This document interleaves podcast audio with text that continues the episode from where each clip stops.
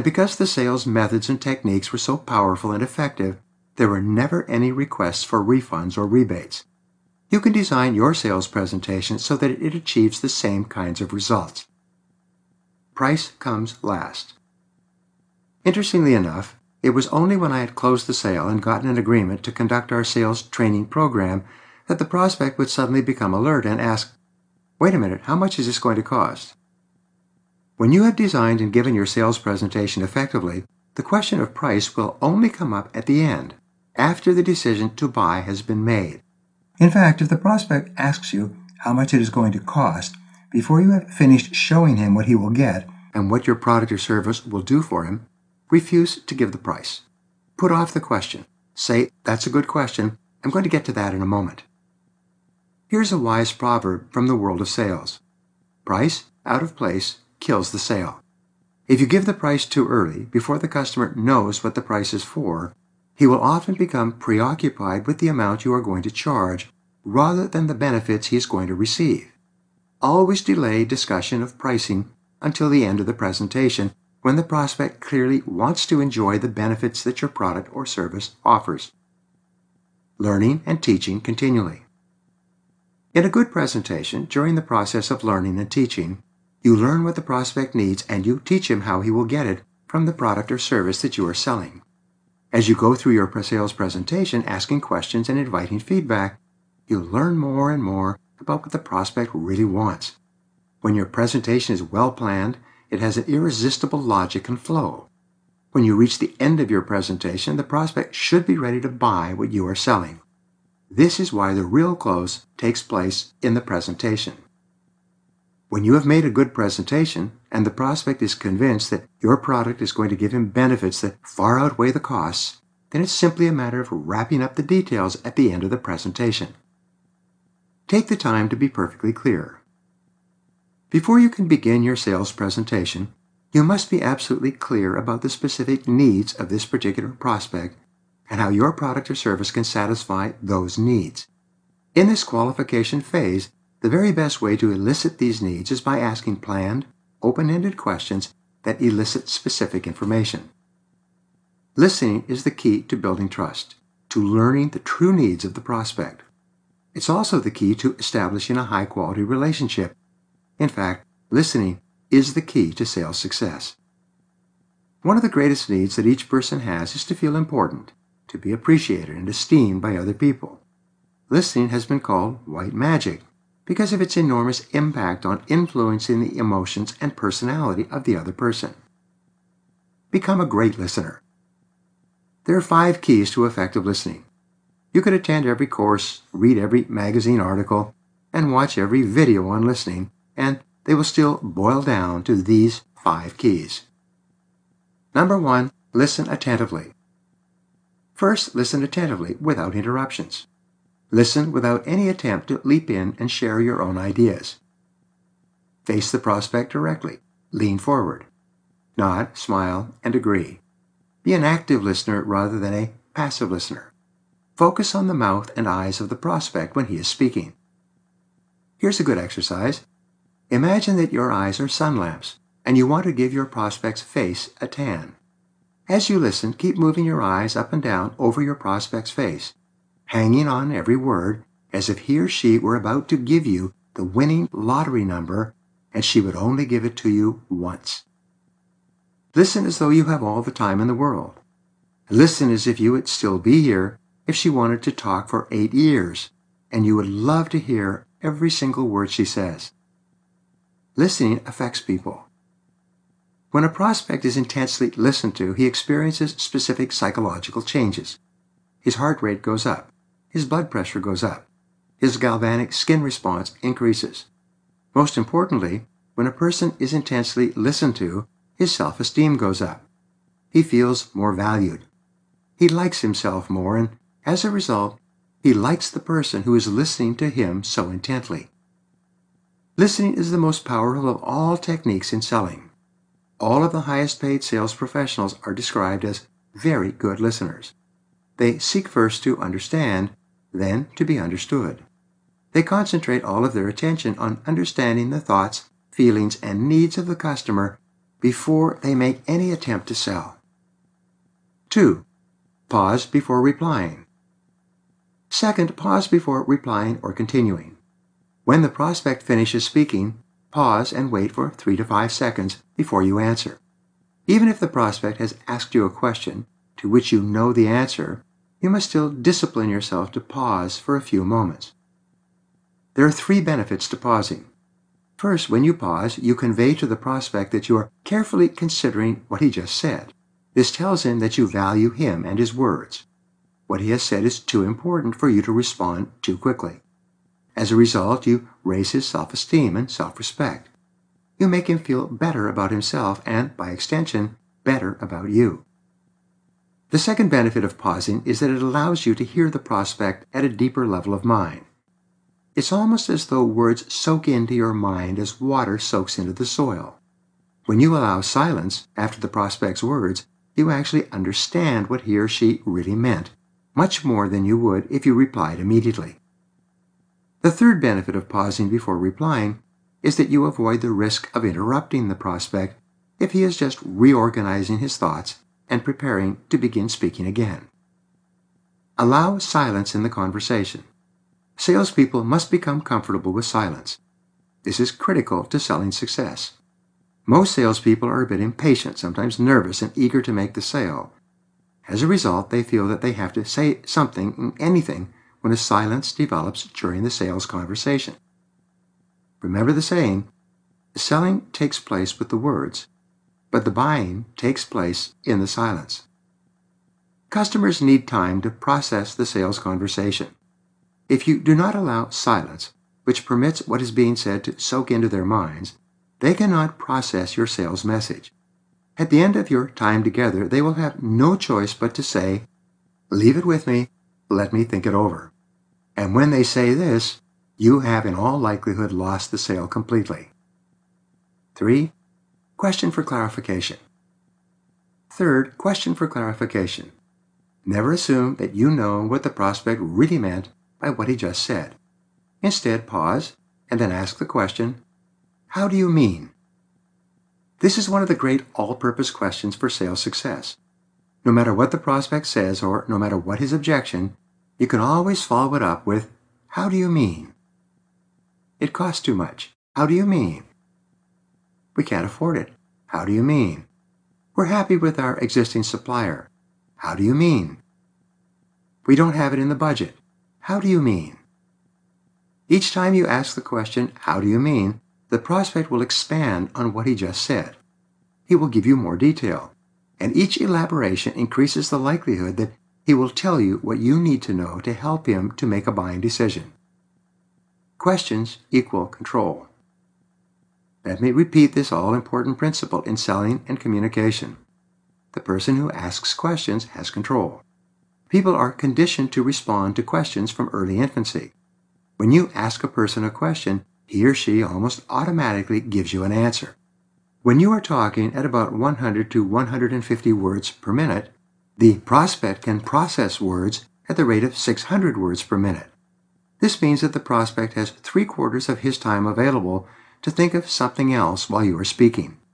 Very often, prospects drift off into their own thoughts because they have so much thinking time available to them when you are giving your presentation.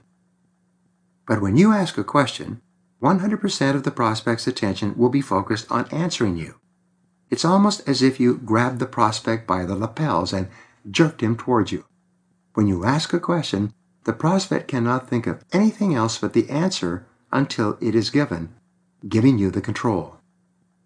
4. Paraphrase it in your own words. Feedback what the prospect just said in your own words. Paraphrase the prospect's comments or questions. This is known as the acid test of listening. When you can feedback what a customer says, you prove to the customer that you are really paying attention. You are not just like one of those toy dogs in the back of a car window with his head nodding up and down. You were really listening. Only after you have listened attentively, paused before replying, questioned for clarification, and fed it back in your own words are you in a position to comment intelligently or to make a sales presentation. Listening builds trust, And the very best way to get an opportunity to listen is to control the conversation with questions. Number five, use open ended questions. Earlier, we covered the use of open ended questions. These are questions that cannot be answered with yes or no. Whenever you ask a question beginning with the pronouns or adverbs who, why, where, when, how, what, and which, you encourage the prospect to talk and give you more information that can help you to make the sale. Closed ended questions. Use closed ended questions to bring the conversation to a conclusion. These are questions that can be only answered with a yes or a no. Closed ended questions always begin with verbs, such as are, is, and do. Are you ready to make a decision today? Is this what you are looking for? Do you want to get started right away? Remember to design your sales presentation around questions that you have planned in advance. As you have already learned, telling is not selling. Presentation Methods Your presentation should always move from the general to the particular in a logical order. Use what is called the ascending close. With this, you present your product features and benefits in the order of importance from the most to the least. Usually, your most powerful benefit will arouse buying desire, but this is not always the case. Be prepared to walk through your features and benefits, remaining alert and aware of the prospect's reactions. Sometimes your third or fourth benefit will be what interests your prospect more than anything else. Get the prospect involved. Get the prospect involved and keep him involved. Cause him to move. A prospect who is sitting there like a lump of stone, neither reacting nor responding, is not likely to buy when you have finished your presentation. The very best salespeople are active in the sales conversation. Not only do they talk, but they move, use their faces, and gesture with their hands. They pass the prospect information and take it back. They ask him to calculate numbers and percentages. Ask the prospect to sit somewhere else. Don't be afraid to pull your chair around the prospect's desk and sit next to him while making your presentation. Even better, get the prospect to move to a table or to another office where there's more room for your materials as you present your product. The more a prospect talks and moves in a sales presentation, the more likely it is that he will agree to buy at the end of your presentation. Use visual aids to sell. Use visual aids whenever possible. There are 22 times the number of nerves from the eye to the brain as from the ear to the brain. If all you are doing is talking, the prospect will have a hard time paying attention or remembering anything that you say. Use pictures, graphs, illustrations, and even financial comparisons on paper to reinforce and drive home your key points. The average attention span of an adult is about three sentences. Once you have spoken three sentences in a row without asking a question, showing a picture, or giving an illustration, the prospect becomes lost in his own world. He will be busy thinking about what he will do when you leave. But as soon as you ask a question, you jerk the prospect awake and force him to focus his entire attention on your presentation. When you use illustrations combined with questions, you keep the prospect totally involved throughout your presentation. Telling is not selling. There's that adage again. That's because your most effective way of presenting is by taking every important piece of information that you have to convey and rephrasing it as a question. Instead of saying, this costs $2.95 per person, you say, do you have any idea how much something like this normally costs per person? Once you have asked it as a question, you will have the prospect's complete attention when you answer. The trial close. Begin using the trial close very early in the presentation. It's one of the most powerful of all closing techniques, and it can be used throughout your selling work. Sometimes it is called the signpost close or the check close. You use it to find out if you are on the right track, or to check if what you are talking about is important to the prospect. It's a wonderful way to get feedback continually throughout the presentation. The beauty of the trial close is that it can be answered with a no without stopping the presentation. You, do you like this color? Prospect, no, I hate it. It's the worst color I've ever seen. You, no problem. We've got lots of other colors that you would like better. Ask for feedback. Some of the most popular trial closing questions that you can ask are Does this make sense to you so far? Is this what you had in mind? Do you like what I've shown you up to now? Would this be an improvement on your current situation? Are we right so far? This new photocopier will produce 150 copies a minute versus the standard of 100 copies per minute. Would this be important to you in your business? No, I don't think so. We never need to produce a large number of copies in a short period of time. No problem. This machine has several other features that I think you will really like. And then you go on with the presentation. Feedback is essential. When the prospect says no to a particular feature or benefit, he is giving you valuable feedback. He is not saying no to the entire offer, he is only saying no to that particular feature. The difference between experienced salespeople and inexperienced salespeople in this area is that experienced salespeople present one feature or benefit and then ask for feedback. They make sure that they understand what the customer is thinking at each state of the sales presentation. Inexperienced salespeople, out of nervousness, present every feature and benefit, one after another, without hesitating or stopping to get feedback. At the end of the presentation, the customer has gone into overload and has no choice but to say, Leave it with me, let me think it over. The power of suggestion close. You can use the power of suggestion close throughout the presentation to plant seeds of readiness in the customer's mind. People think and make buying decisions largely based on stories and word pictures. People take in information in a logical form, but your brain can only hold a certain amount of data. However, your brain can hold millions of pictures and stories. The very best salespeople are those who continually paint emotional word pictures about their product. Word pictures create images in the customer's mind. These images often trigger emotions, such as buying desire. Long after the presentation, the prospect will forget all the facts you gave, but will still remember clearly the pictures and stories. Create word pictures. For example, imagine that you are selling a car. You can say, you are really going to love the way this car handles in the mountains. What happens when you say this? The prospect sees and thinks about the car driving through the mountains. He or she instantly transports into driving this car around curves with forests and lakes on either side. If you're selling homes, you could say, You're really going to enjoy living on such a quiet street. It's just beautiful here. There's not a sound in the evenings. It's so relaxing. When you describe a house like this, the individual immediately reaches out mentally and emotionally for the benefits. When his friends later ask why he bought this particular house, he'll almost invariably talk about the house in terms of how quiet the neighborhood is.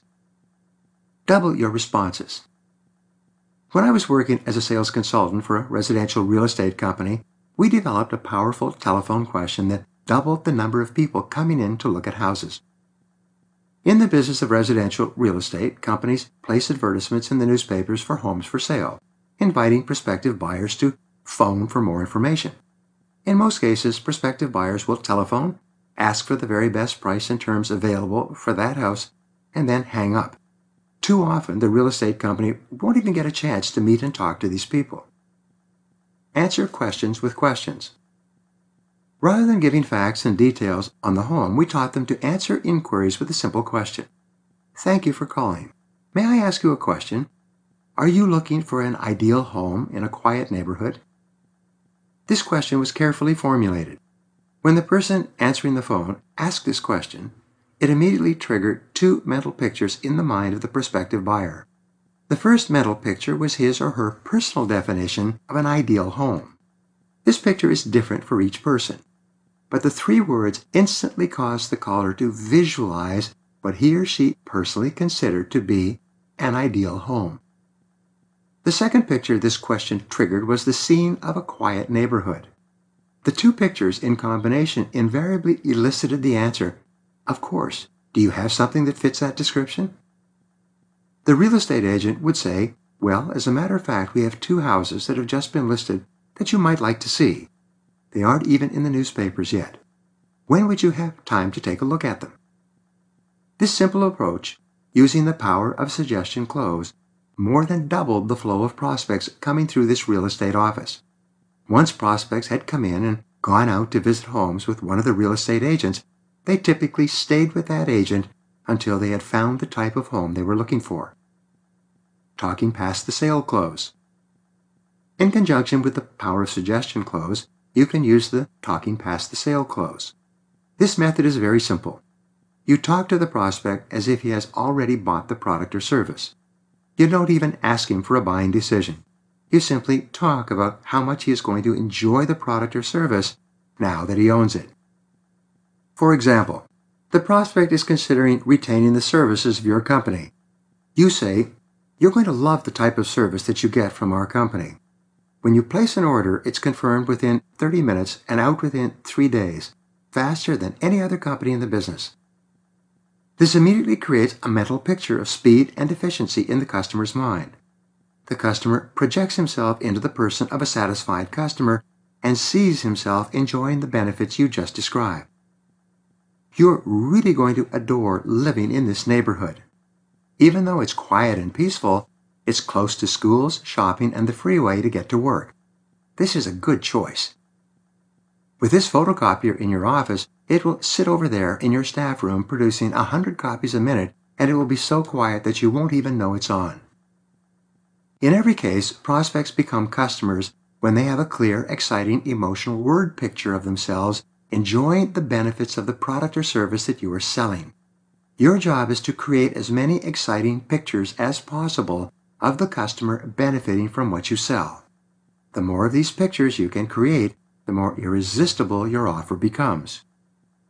Top Sales Strategy One of my graduates is a top salesperson for a recreational vehicle dealership. She sells RVs that cost as much as $500,000 each. She outsells her competitors, both at her own dealership and throughout the state, by three to five times. She is a superstar in her field, and she has a simple technique to achieve this goal. When a couple comes in to look at a recreational vehicle, she first qualifies them to determine that they are serious buyers. She then shows them several vehicles to determine what size and price range they are interested in. Finally, she arranges to take them out for a combination lunch and test drive in the vehicle that they seem to like the most. A couple of days later, as prearranged, she arrives at their home driving the vehicle.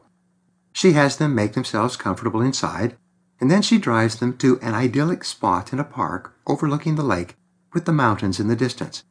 She swings the vehicle around so that this beautiful scene is facing the couple as they sit at the kitchen table. She then takes out a picnic basket, lays out a beautiful luncheon, and serves it to them as they sit looking at the mountains. After lunch and after answering all their questions, she says, Isn't this a beautiful way to live? Wouldn't you just love to be able to get away in this vehicle any time you wanted? The couple looks at her, looks at each other, looks out over the mountains and the lake, and the decision is made. She sells more recreational vehicles than anyone else in her industry, and for good reason. Now, here are seven action exercises for you. Number one, plan every sales presentation in advance. Design it so that it moves from the general to the particular, from the known to the unknown, starting with your most attractive benefit. 2. Ask trial closing questions throughout. Invite feedback and responses after every feature or benefit. 3. Take the time to determine the buyer personality style of the prospect you are talking to. Make note of the questions he or she asks. These are good indicators. Number four, practice flexibility with your prospects and customers. Speed up or slow down. Be general or specific so that you can sell to more diverse people. 5.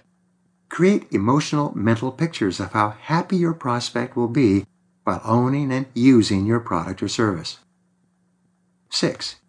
Design each part of your presentation to show, tell, and ask questions about each feature and benefit you present. Keep the prospect involved and active. 7. Become an excellent listener. Ask good questions, listen without interrupting, pause before replying, and feed it back in your own words to prove that you fully understand the prospect's situation.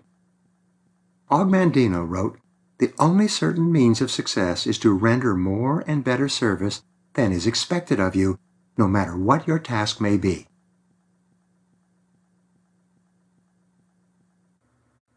Chapter 8 10 Keys to Success in Selling.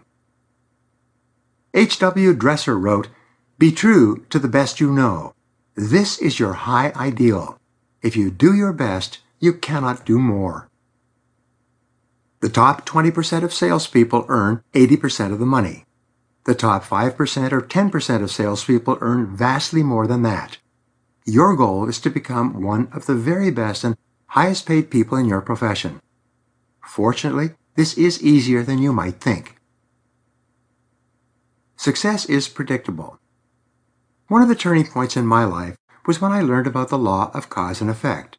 This law says that for every effect, such as high income, there is a specific cause or causes. If you do what other successful people do, you will eventually get the same results that they do. In the remaining part of this program, I would like to pass on to you some of the causes or reasons for great success. The more of them you practice, the better results you will get. Once you learn these ideas, you can practice them time and time again. The more you practice them, the less effort will be required for optimum results. You will move on to the fast track in your sales career. Number one, do what you love to do. All truly successful, highly paid people, including salespeople, love what they do. You must learn to love your work and then commit yourself to becoming excellent in your field. These two go together like a hand and a glove. Invest whatever amount of time is necessary. Pay any price. Go any distance. Make any sacrifice to become the very best at what you do. Commit to excellence. Join the top 10%. Excellence is a decision. Sadly enough, the majority of people will often spend their entire lives in selling, and it will never occur to them that they should commit themselves to becoming excellent in doing it. The good news is that you do not have to be the best in the world to live an extraordinary life. Success in sales goes to the person who's just a little bit better in the critical areas of selling.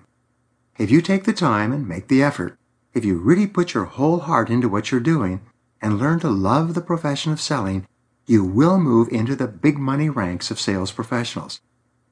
Self-esteem and success. We spoke earlier about the importance of self-esteem and success. Psychologists have discovered that you can never really feel happy about yourself until you know that you are good at what you do.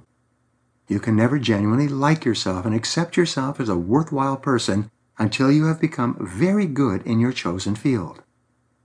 The reason many people are unhappy is because when they wake up in the morning and look at themselves in the mirror, the person who looks back at them is not very good at anything that makes much of a difference. Men especially get their sense of self-worth from knowing that they are competent in their fields.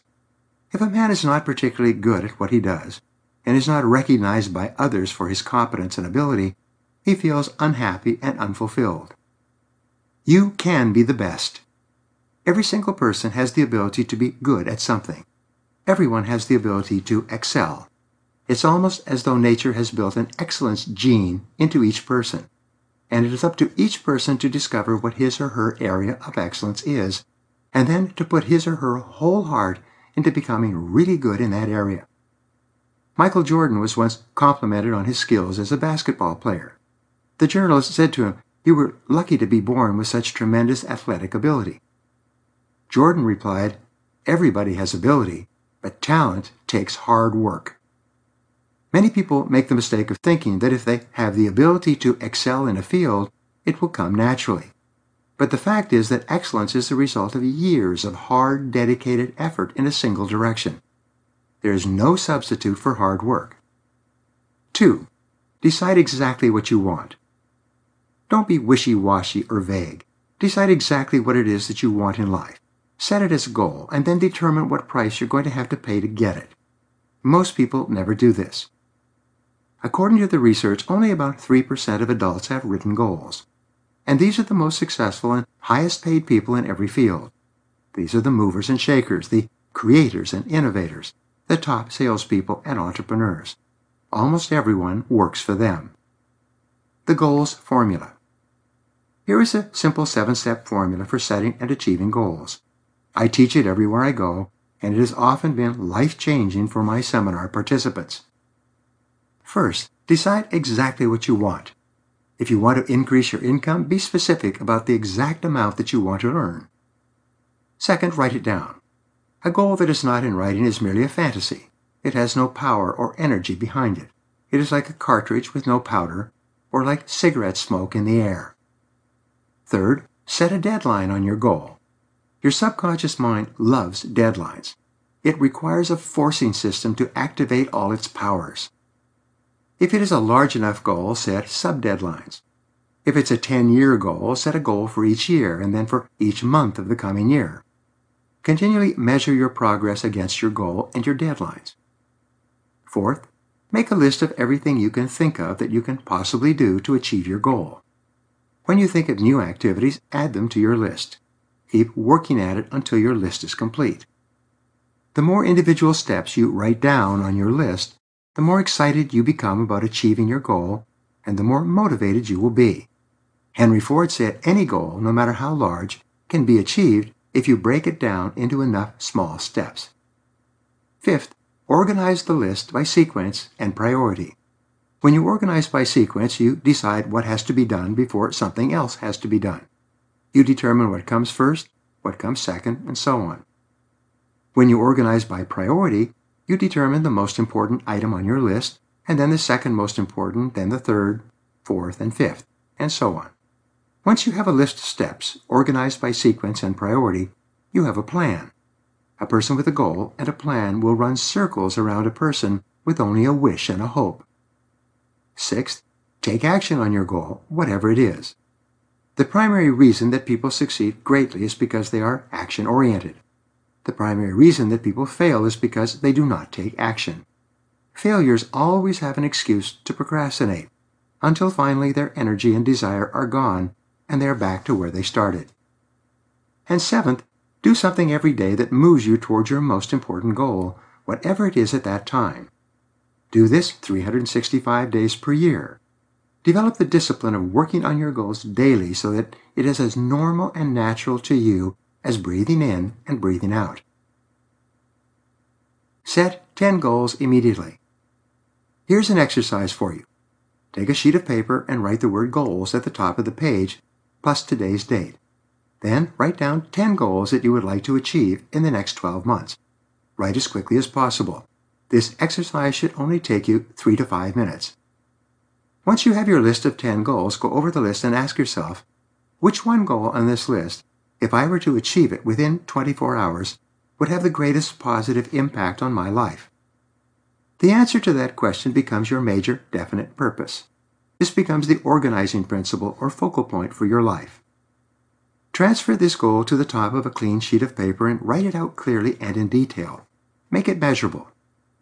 Set a deadline for when you intend to achieve it. Make a list of everything that you can think of that you will have to do to accomplish the goal. Organize this list by sequence and priority into a plan. And then take action on this goal and do something every day until you achieve it your major definite purpose. When you get up in the morning, think about this goal. As you work through the day, think about this goal. Discuss this goal with the important people in your life. In the evening, before you go to sleep, think about this goal and what it will look like when you achieve it. Continually visualize your goal as if it were already a reality. Resolve in advance that you will never quit until you achieve this goal. Failure is not an alternative. Change your life. This exercise will change your life. If you have the discipline and determination to follow all the steps listed above, within one year and perhaps sooner, your whole life will be different. Both your sales and your income will increase dramatically. You will feel terrific about yourself. You will start to make rapid progress in every area of your life. You will attract people and circumstances into your life that can help you. Miracles will happen. At the end of a year, you will look back and be speechless at what has happened over the past 12 months. All it takes is a pad of paper yourself and less than 10 minutes. Give it a try. Write down 10 goals, select one, make a plan, and see what happens. Number three, back your goal with persistence and determination. Once you begin, refuse to even consider the possibility of failure. Back your goal with perseverance and indomitable willpower. Decide to throw your whole heart and soul into your success and into achieving that goal. Don't hold anything back. Make a complete commitment. Resolve that nothing will stop you or discourage you.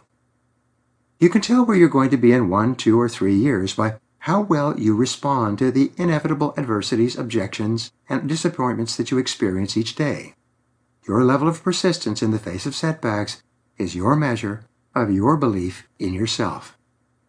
The Greek philosopher Epictetus once said, Circumstances do not make the man, they merely reveal him to himself. Adversity shows you what you are made of.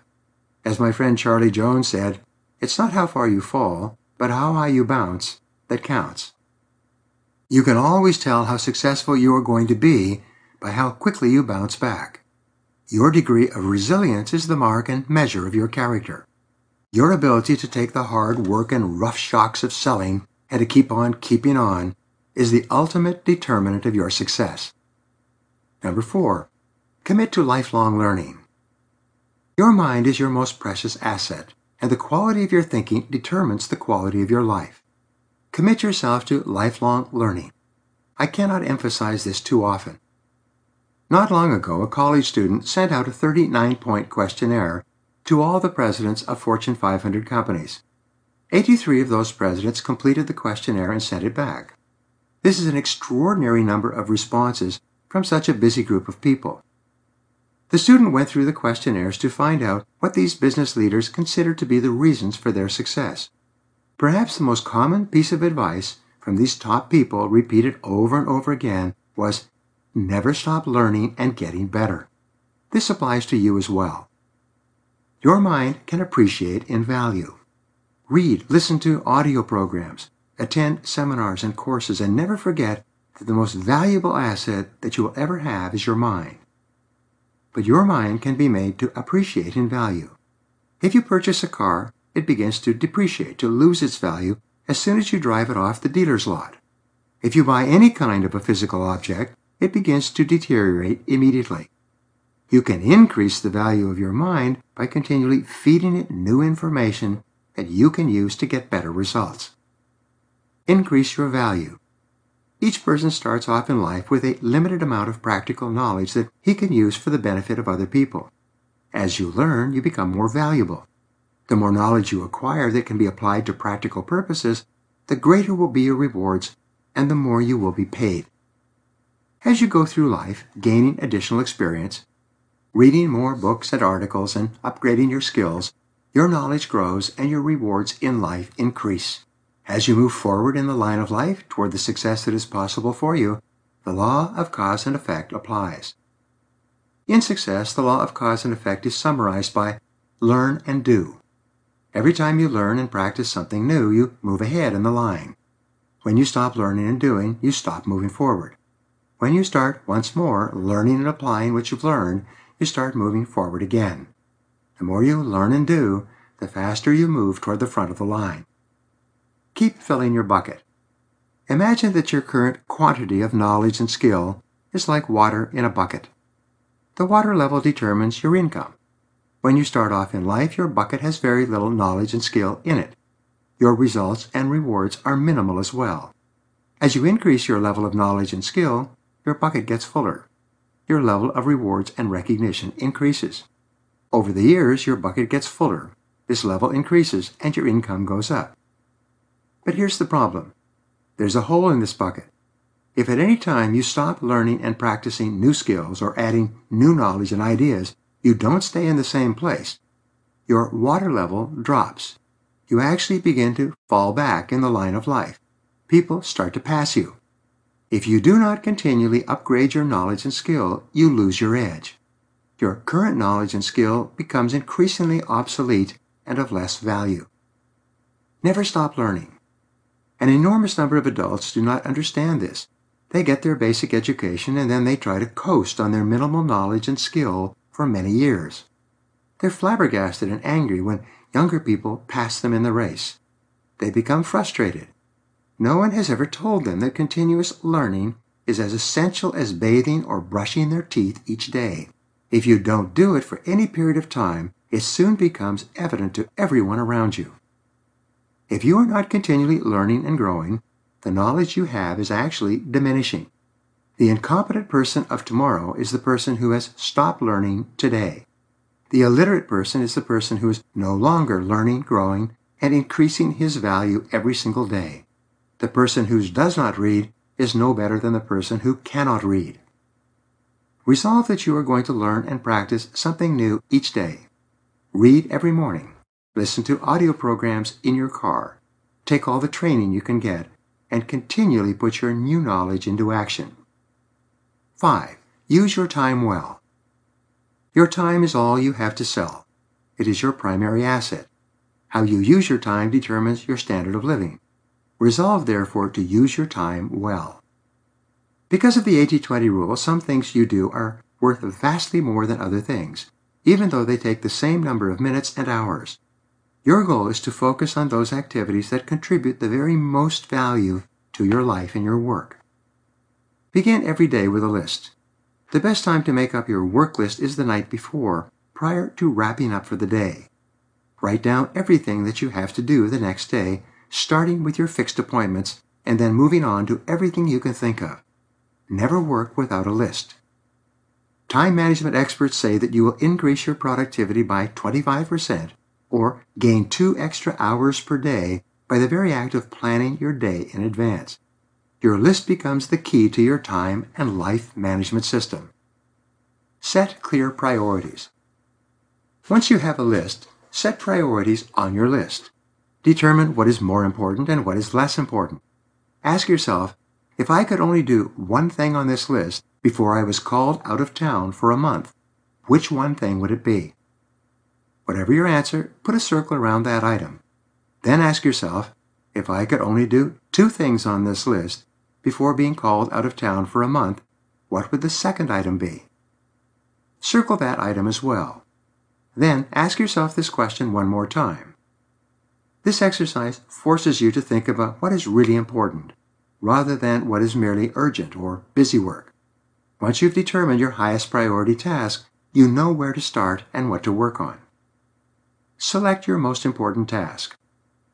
A good time management question for you to ask is, what one thing, if done in an excellent fashion, would have the greatest positive impact on my work?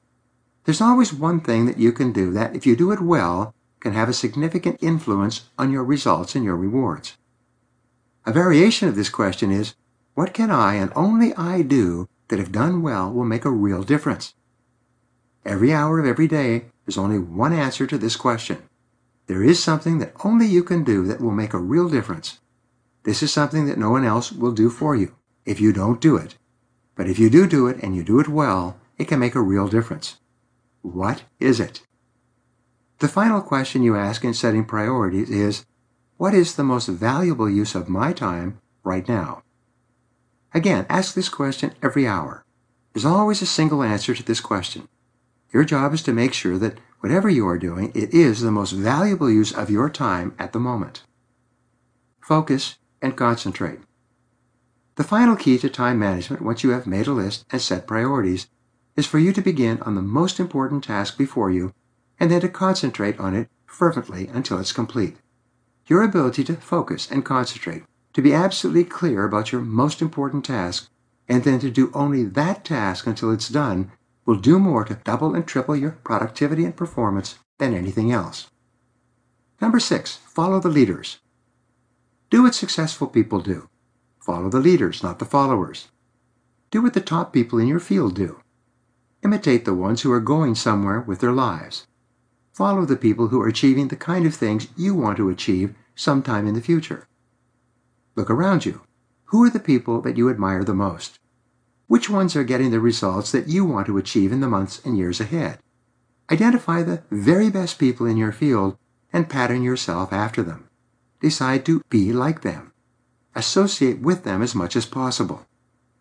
If you want to know how to be a successful salesperson, go to the top people in your business and ask them for advice. Ask them what books you should read and what audio programs you should listen to. Ask them what courses you should take. Inquire about their attitudes, philosophies, and approaches to their work and their customers. Learn from the best. Successful people will always help other people to be successful. People who are extremely busy with their own lives and work will always find time to help you if you genuinely want to be successful. When you ask for advice from a successful person, take that advice. Do what the winner encourages you to do. Buy the book and read it. Get the audio program and listen to it. Attend the course and practice what you learn. Then go back to that person and tell him or her what you have done. That individual will want to help you even more. Choose your role models. At a seminar for more than a thousand sales professionals not long ago, a salesman came up to me at the break and told me an interesting story. I knew immediately that he was successful because of his appearance. He was well dressed, well groomed, confident, positive, relaxed, and easygoing. He had the feeling of success about him. He told me that when he started out, he hung around with the junior salespeople. Over his first six months, he noticed that there were four top salespeople in his company who seemed to associate mostly among themselves. They did not spend time with the junior salespeople. He observed the junior salespeople himself and the top salespeople and noticed one thing immediately. The higher paid salespeople were dressed far better than the lower paid salespeople. They were sharp and professional looking. They looked like successful people. Ask for advice. One day he asked one of the top salespeople what he could do to be more successful. The salesperson asked him if he used a time management system. As it happened, this young fellow had never been introduced to a time management system. The successful salesperson told him the system he used and showed him where to get it. And he did, and he used it, and he began to use his time more efficiently. After that, he began to model himself after the top salespeople. Not only did he ask them for advice about what to read and listen to, but he observed them and made them his role models. Each morning, before he started out, he would stand in front of his mirror and ask himself, Do I look like one of the best salespeople in my branch? Look the part. He was critical of himself, especially with regard to his dress and grooming. If he did not feel that he looked like a top salesperson, he would continue to make changes until he did. Only then would he go off to work. Within a year, he was one of the top salespeople in his branch. He only associated with the other top salespeople. He had become like them. Moving up. As a result of his high level of sales, he was invited to the National Sales Convention. At the convention, he made a point of going to each of the top salespeople from around the country sometime during the convention and asking for their advice. Not surprisingly, they were flattered and told him some of the things that they had done to move from the bottom to the top of their field. When he got back home, he wrote them letters of thanks and put their ideas to work. His sales went up and up and up. Soon he was the top salesman in his branch and later the top salesman in the state. Over a period of five years, he transformed his life. At the national sales conventions, he was invited onto the stage to receive prizes and awards. By his eighth year in the business, he was the top salesman in the country. What he told me was interesting.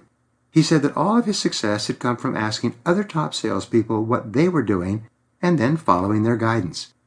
But what he learned was that even though these top salespeople had been going up on the stage and receiving prizes for sales excellence year after year, he was the first person who had ever sought them out and asked them for advice.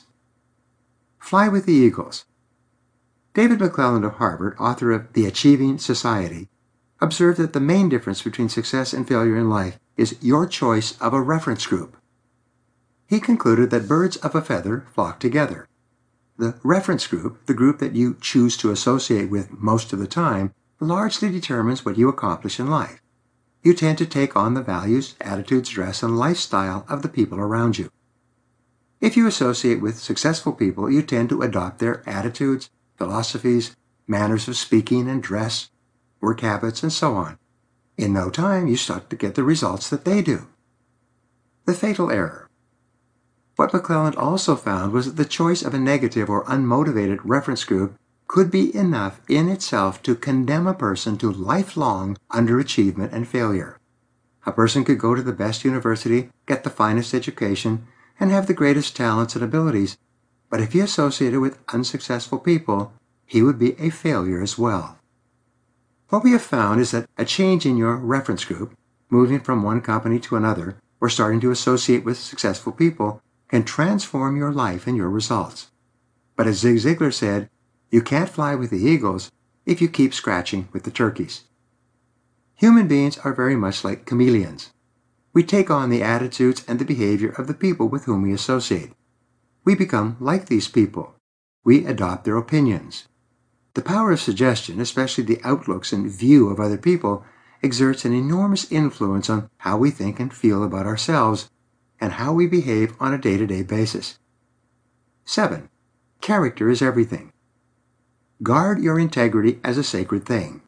Nothing is more important to the quality of your life in our society. In business and sales success, you must have credibility. You can only be successful if people trust you and believe in you. In study after study, the element of trust has been identified as the most important distinguishing factor between one salesperson and another, and one company and another. As Stephen Covey said, if you want to be trusted, be trustworthy. Honesty means that you always keep your word and you always tell the truth. Be true to yourself. There's another element to integrity that is equally important. As Shakespeare said, To thine own self be true, and then it must follow, as the night the day, thou canst not then be false to any man. You must be true to yourself to the very best that you know. You must live in truth with yourself and refuse to engage in self delusion. You must be perfectly honest and not wish that things could be or would be other than they are. Develop the ability to face the world and see life as it is, not as you wish it would be or could be. Most people are pretty honest. They don't lie, cheat, or steal. They do their work, pay their taxes, and deal straightforwardly with others. But even the most honest people sometimes wish and hope and want to believe things that are not true. Practice the reality principle. Jack Welch, president of General Electric, said that the most important principle in leadership is the reality principle, and that this principle is based on the need to seek the truth wherever it may lead. Deal with the world as it is, he said, not as you wish it would be. Whenever he had to deal with a problem or difficulty at General Electric, his first question would be, What's the reality? In your life, it's absolutely essential that you be true to yourself and that you live in truth with yourself. It is vital that you be true to the best that is in you. You must do the things every day that lead to the goals you have set for yourself. Face the reality of your life, whatever it is. This is the mark of the truly honest person. Number eight, unlock your inborn creativity. Think of yourself as a highly intelligent person, even a genius. Recognize that you have great reserves of creativity that you have never used. Say aloud over and over, I'm a genius. I'm a genius. I'm a genius. This may sound like an exaggeration, but it isn't. The fact is that every person has the ability to perform at genius levels in one or more areas.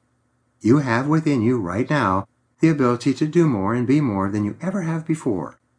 You have the inborn capacity to exceed all your previous accomplishments.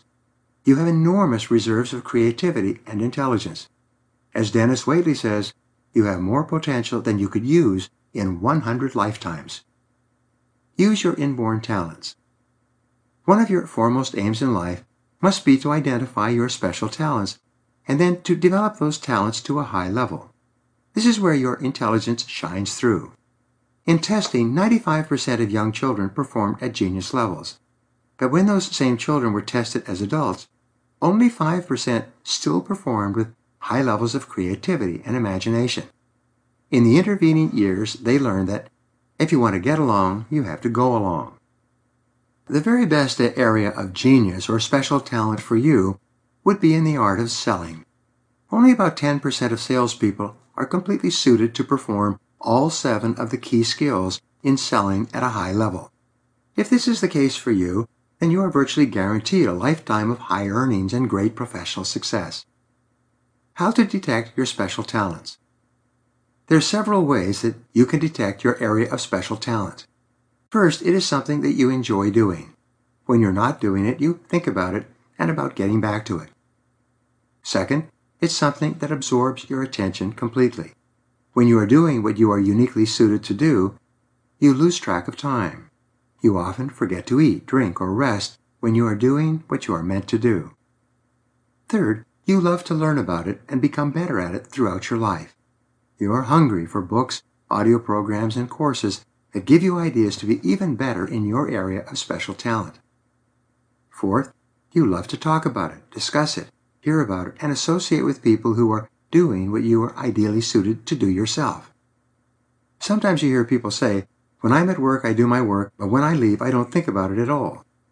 This type of person has a limited future in whatever he is doing.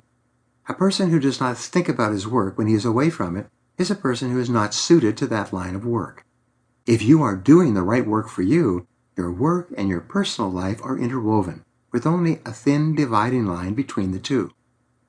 Fifth, and perhaps the best indication of your natural talent, is that it is something that is easy to learn and easy to do. In fact, you forget how you learned it in the first place. It was so easy for you. It seems to be a natural expression of your personality. You do it easily and well, almost without effort. One of the reasons for underachievement is that many people consider themselves to be average rather than exceptional. They look at other people who are doing better than they are, and they assume that those other people are better than they are. But if they think in that way, their logical conclusion is that if someone else is better, they must be worse. If someone else is worth more, they must be worth less.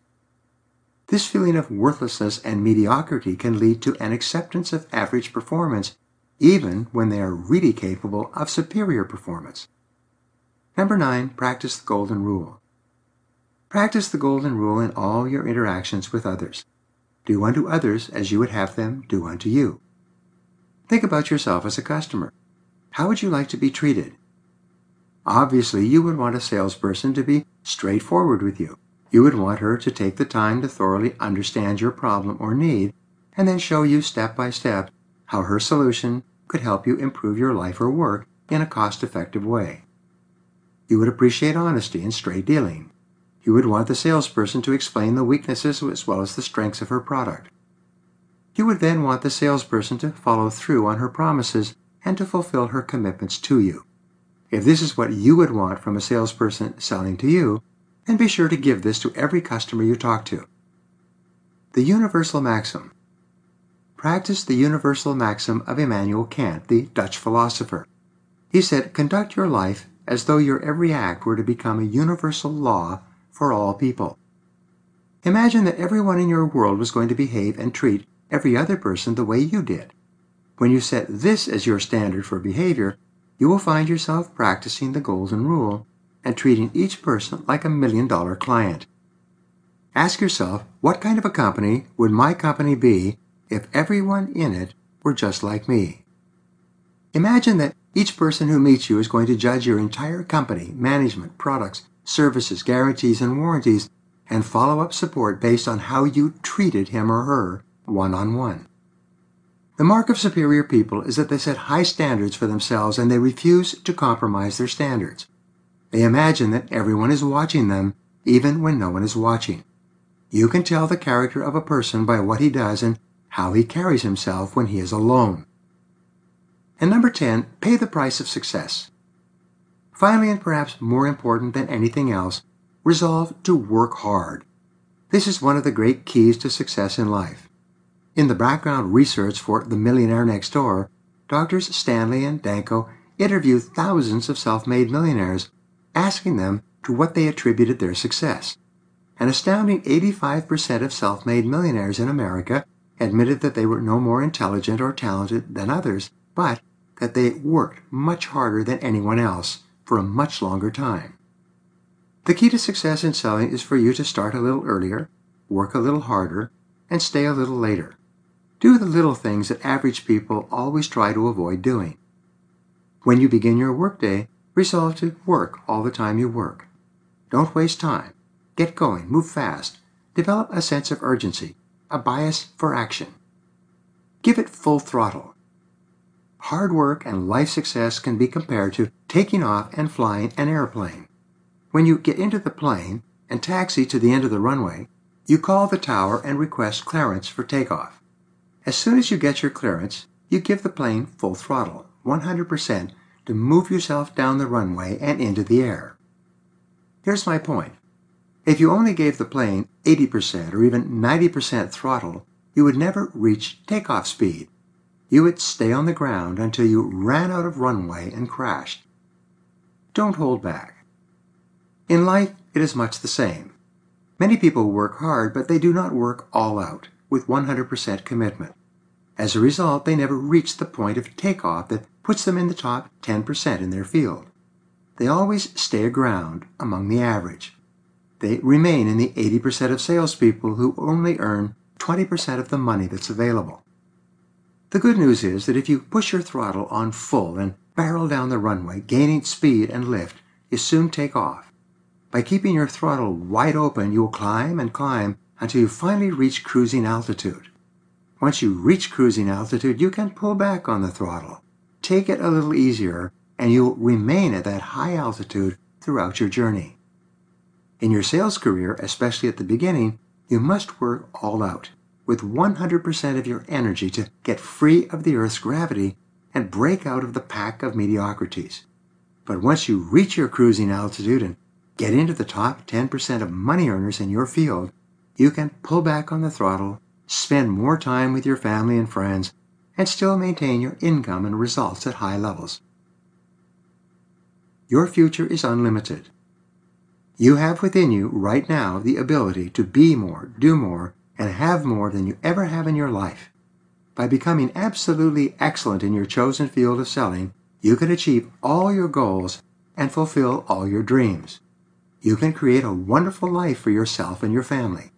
You can become one of the most valuable people in your company and industry. You can earn the respect and esteem of all the people around you. You can make a significant difference in the lives of your company, your customers, and your community. By learning and practicing the psychology of selling, you can reach the stars. And there are no limits. Action exercises. Number one, make a decision today to become one of the very best salespeople in your industry. Pay any price, make any sacrifice, and never quit until you make it. Number two, dedicate yourself to lifelong learning. Read, listen to audio programs, and attend seminars. Your life only gets better when you get better. Number three, manage your time well. Plan carefully in advance and resolve to make every minute count. Four, do what you love to do. Throw your whole heart into your work and never stop getting better. Five, resolve in advance that you are going to be a big success in life and that you are never going to quit until you achieve your most important goals. 6. Sit down immediately and make a list of 10 goals you would like to achieve in the next 12 months. Select the most important goal on that list and work on it every day. And 7. Work all the time you work. Live at full throttle. Start early, work harder, and stay later. Pay the price of success in full in advance. As Napoleon Hill said, nature cannot be tricked or cheated. She will give up to you the object of your struggles only after you have paid her price. Thank you very much for listening to The Psychology of Selling.